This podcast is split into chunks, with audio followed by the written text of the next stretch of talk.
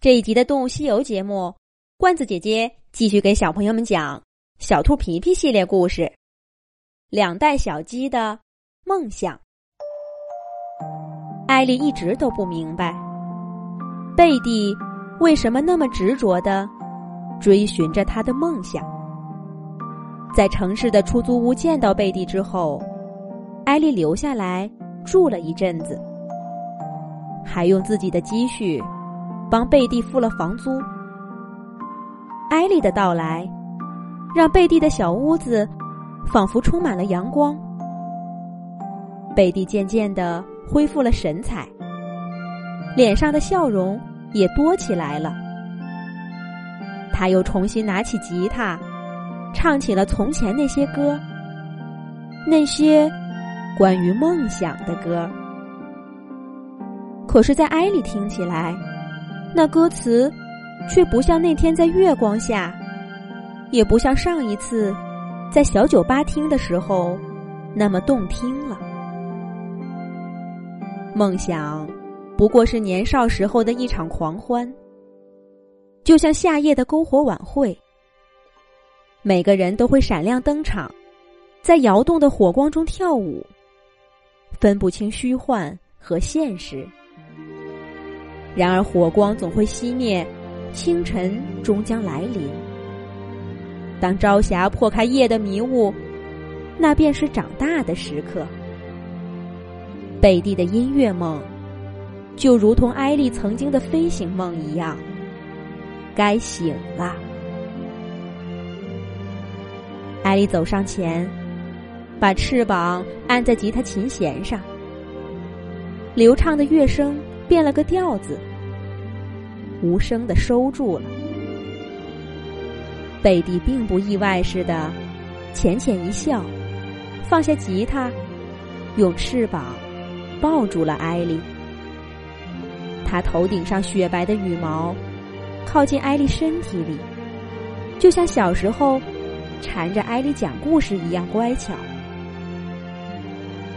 艾丽轻轻拢一拢那一簇羽毛，柔声说道。我的小贝蒂，跟我回家吧。城市也见了，歌也唱了，该回去啦。靠在艾丽身上柔软的身体猛地坚硬起来。贝蒂松开翅膀，抬头看着艾丽。为什么要回去？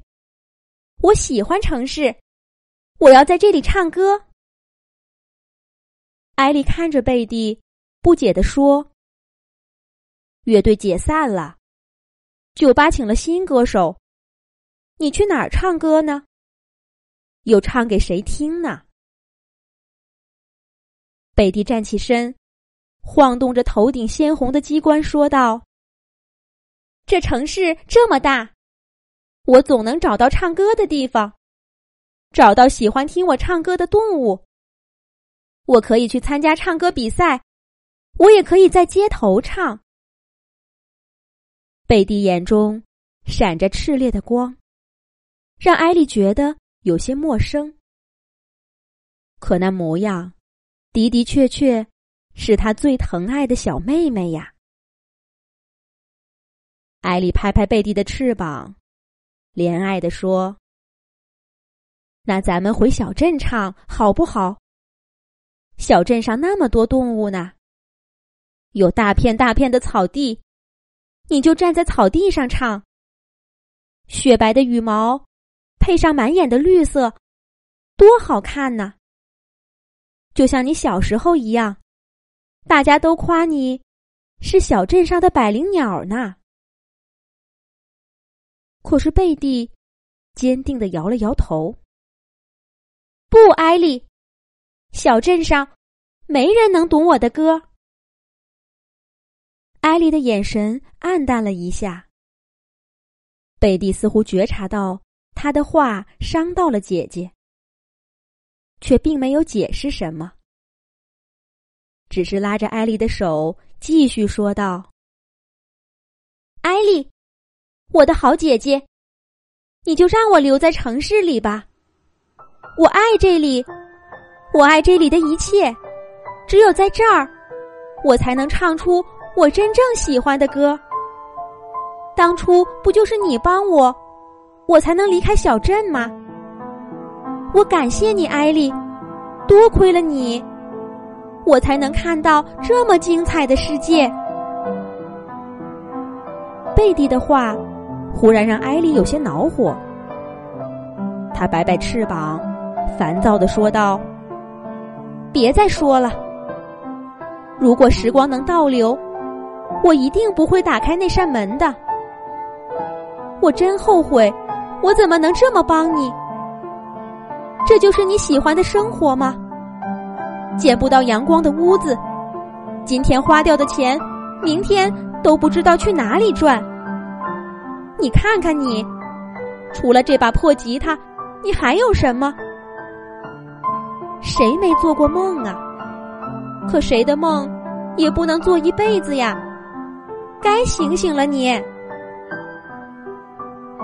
艾丽一口气说了半天。贝蒂呆呆的立在屋子的一角，最后，艾莉也不说话了。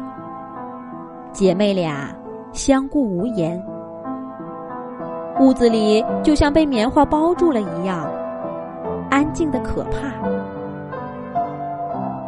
又过了好一会儿，艾莉默默的坐到床上，收拾起自己的东西。临走前，艾丽轻轻的在床头放了一排铜板。贝蒂的梦想，艾丽大约永远都不会懂，但留点钱，总归不会错。艾丽和菲利普的婚礼如期举行，爸爸妈妈给艾丽戴上精美的小王冠，那是艾丽准备自己结婚以后。再送给贝蒂的。可是现在，他的小妹妹在哪儿啊？不久以后，艾丽收到一个沉甸甸的包裹，是贝蒂寄过来的。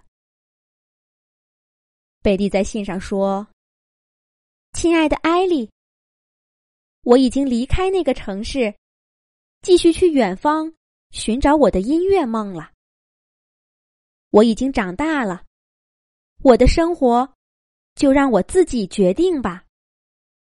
我爱你，你的小贝蒂。信纸下面是艾丽曾经留下的那些铜板。从那以后，艾丽就再也没有收到过贝蒂的消息。她变成菲利普的妻子，姬小飞的妈妈。对贝蒂的牵挂，对贝蒂的牵挂，一点点的被冲淡了。而同样觉得自己长大的姬小飞呢，他的日子可就苦啦。